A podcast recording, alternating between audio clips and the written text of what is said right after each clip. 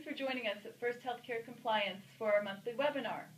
We're very fortunate to have our friend Karen Davidson back with us again today. Karen is a founder of the health law firm McCary and Davidson, and she's been practicing healthcare law for 20 years. She shared a lot of great information with us about business associate agreements last month, and today she's here to talk with us about notice of privacy practices. Thank you, Julie.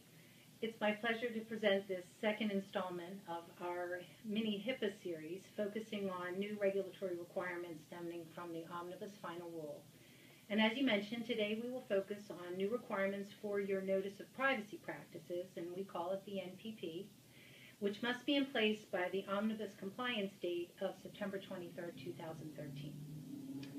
Karen, can you first go over the purpose of the NPP?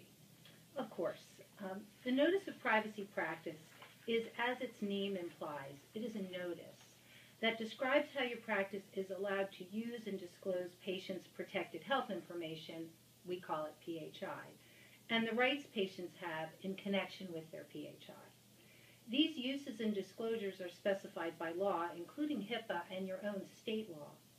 So the NPP essentially outlines how the various, the various circumstances that where your practice may use or disclose the patient's PHI. And patients typically acknowledge their receipt of the NPP at first intake with a practice. I would also like to stress that the NPP is not an authorization. An authorization is a separate document signed by the patient, similar to a consent, where the patient specifically allows or authorizes the practice to use that patient's PHI in a specific manner or for a specific purpose. Okay. So Karen, are there any new requirements um, related to how a practice may use a patient's PHI or how they might disclose it? Yes, practices must now obtain an authorization from patients if the practice wants to sell or market PHI, and the NPP must be updated to contain statements accordingly. So marketing would be a circumstance where the practice would be paid to communicate with the patient about a product or service to encourage the patient to use that product or service. There are certain limited exceptions, including face-to-face communication, or if the practice is giving a gift of nominal value. So the exceptions should be examined closely before engaging in marketing. Um, note also that sending information in a patient newsletter about the happenings at your practice typically would not be considered marketing. And I would also like to mention that if your practice would like to contact patients to do any fundraising, then you must give them the opportunity to opt out of receiving those types of communications, and your NPP must be updated to reflect that they will have the option of doing so. All right, thank you. So what other new rights do patients have in connection uh, with their PHI under the omnibus?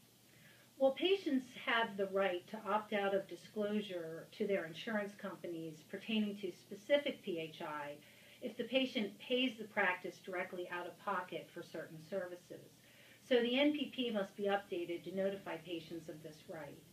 What I'm hearing from clients is that this will require practices to put a new mechanism in place to ensure that the requested information is not disclosed. Okay. Is there anything else you'd like to share with these physician practices today?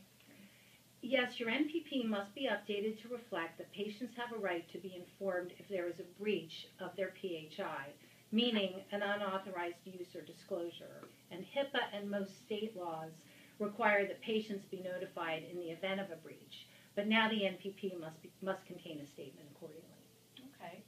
So, Karen, once a practice updates its NPP, are there any requirements for how they notify patients of this update?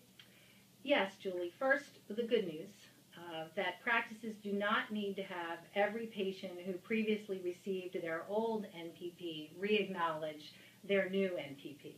What they must do, however, is um, prominently post in their office and on their website that they have a new updated NPP and make a copy of the new NPP available.